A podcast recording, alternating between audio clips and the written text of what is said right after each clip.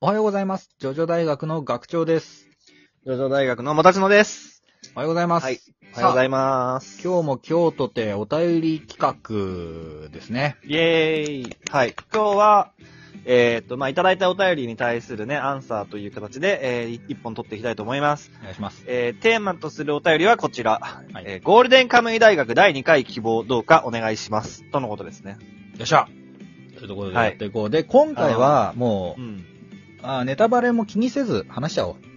前回一回やった時は、あのーまあ、最終回が掲載されてすぐっていうこともあって、うちはちょっと自重したところあるから、そうそうそうそう。ネタバレに配慮したところが。はい。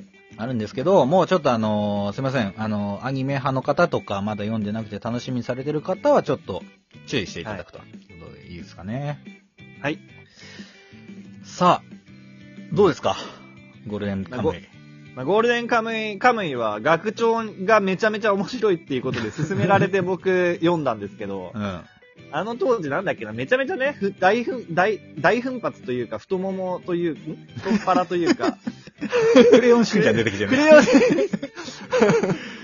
あのうんーその当時、その最終、もうすぐ最終回ということで作者が、あの、全話ネットで無料公開したんだよな。そうなんですよ。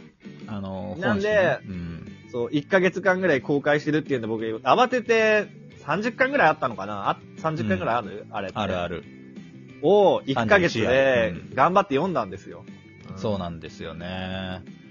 どうだった面白かったです。面白かったでしょいや面白かった、面白かった、面白かった。あれはね、あの、読んで損はなかったですね、僕そうなんですよ。あのー、闇鍋ウエスタンとか言われてるのかな、まあ、いろんな要素の入ってる漫画でね。う。うんん。あのーまずはその、アイヌのなんか文化とか、料理とかから入ったりとか。アイヌの、そう、文化についてかなり、なんていうの、調べて書いてるなっていうことでね、料理だったり、その言語のことだったりとか、そうそうそうの、狩猟に関することとかね、そう、めちゃくめちちゃゃめちゃ取材してるんですよ。うん。そう、あの、勉強になる、普通に。知識 として。うんね。うんそう。で、あのー、ひんなひんなってあるじゃん。う。美味しい、美味しいね。美味しい美味しいって言ってる。うんあれは、あの、ああいう風に使うのは結構稀らしいんですよ、本本来は。あ、そうなんだう。ん。あのーやっぱその部族というか、そのなんていうのかな、集落によって、そのやっぱ文化がちょっとずつ違うと。なので、で、あれはその、アシリパさんの集落ではそういう風にしてたみたいなのとか、まあ一応書いてあるんだけど、結構うそういうのがね、こうない、なんか忘れちゃってみんな、ん。あは後からそれ違うんじゃないかとか言われて困ったみたいな話もありますけれど、い。はい。あのー本当にまあ単純にその辺は勉強になるし、エンタメとしてもその、近海争奪戦っていうね、そそう、ロードムービー的なものがあって、そうですねそれも面う。白だい。から、あのー一応その、まあ、第1回見てない人も聞いてるでしょうから、うんその、あらすじについて軽くおさらいしておくと、はい。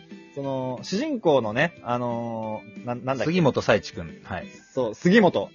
杉本が、えーっとね、あの、近海を探す旅に出るっていう話なんですよね。アイヌの女の子と。そう、ざっくり言うとそう。ざっくり言うと、本当に一言で言うとそう。うで、その近海を探す手がかりとなるのが、あのー、近海を、えーっと、隠した人っていうのが、その、まあ、牢屋にいる、うん、網走監獄にいて、そそう。で、網走囚人たちに、こう、入れ墨を掘った、暗号を掘ったと。う、そう、囚人24人だっけ忘れちゃった。うん、それぐらい。そうに、あの、背中にね、まあ、うん暗号を掘るんですよ、地図を。で、あのーその囚人の入れ墨を全部こう合わせて、地図くっつけると、その暗号として、その、場所がわかるっていうね。場所がわかると隠し場所がわかるみたいなのだとと。いうことうでん、その囚人をね、こう見見つけては皮を剥いでいく物語なんだけど、 怖い話だけど。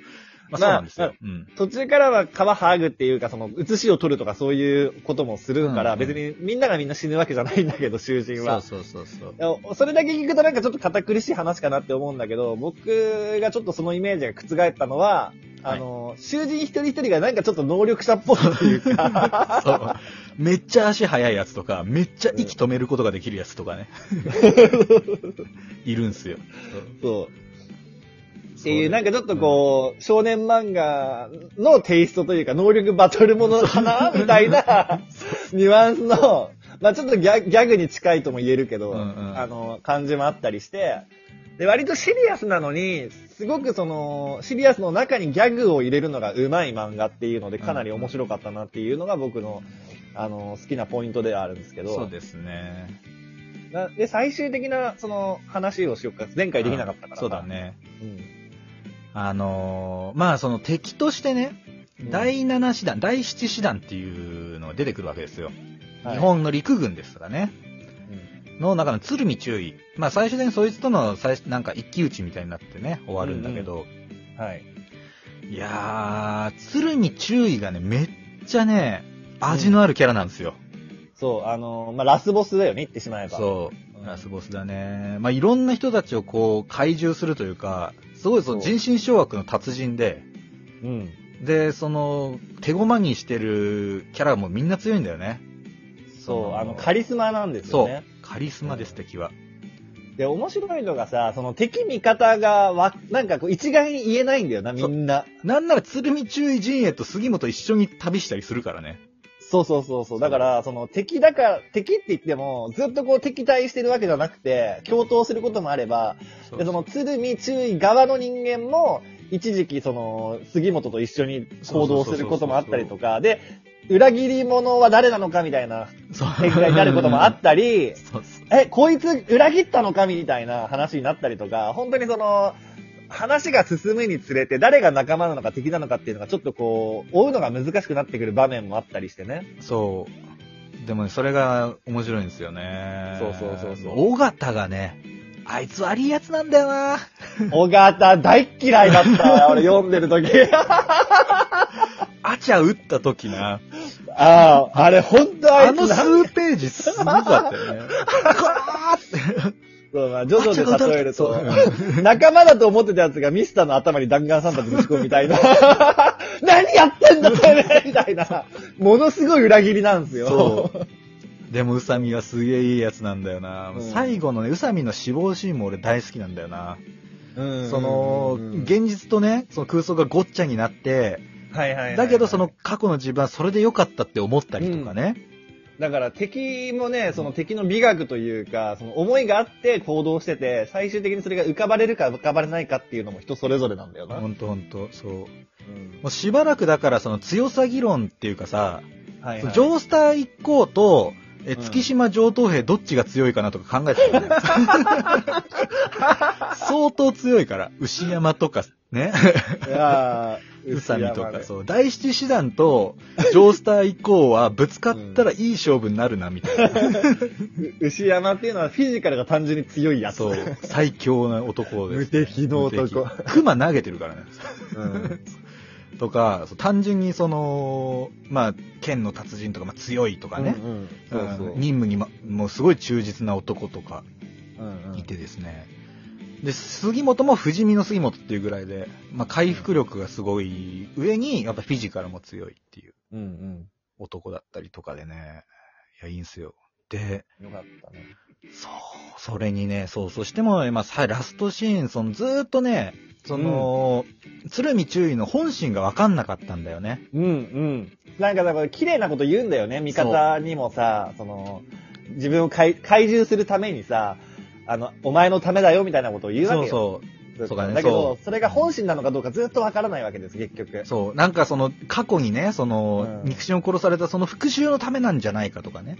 そそう、いろんなね、だからその、鶴見注意の言葉に従ってた奴らも、不安になってくんだよね、だんだん。う。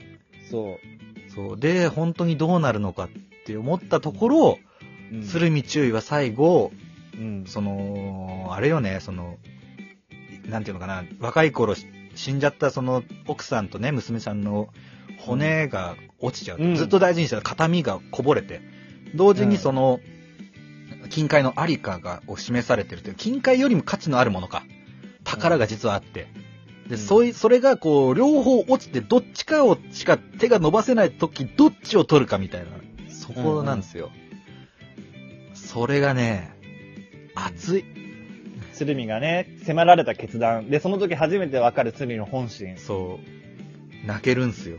あ、今、今も俺もすごい体中がジーンとしてるの を思い思い浮かべて。うん超悲しいんだよな、あの。